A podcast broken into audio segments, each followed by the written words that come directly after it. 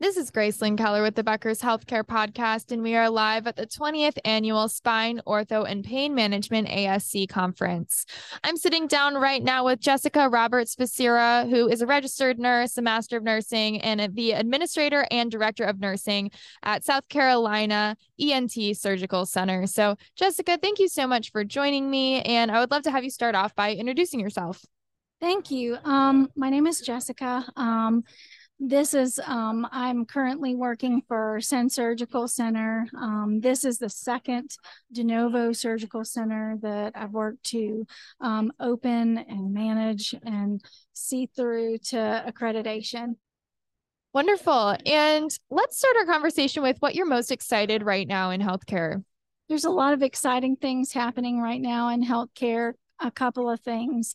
Um, so I'm in the state of South Carolina, and about a month ago, our certificate of need program was repealed um, altogether. Um, and there's a lot of opportunity for growth in the state, access to care. Um, we'll, we'll, finally be able to provide access to care um, for so many patients and, and the high quality care as well. That's wonderful. And what issues are you currently spending the most time on right now? So, um, I think a lot of the issues that I'm spending time on is really working on recruiting the right staff um, and getting them to stay, not going to a hospital for a big bonus. And then finally, what will the most effective spine, ortho, or ASC leaders need to be successful in the next two to three years?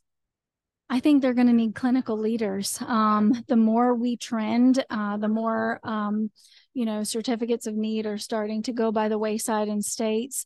Um, there's going to be a huge push for quality. Um, I believe that um, uh, clinical leaders are going to be the be what is necessary in order to push uh, forward for growth to kind of pivot from some of the traditional ways that surgery centers may currently operate.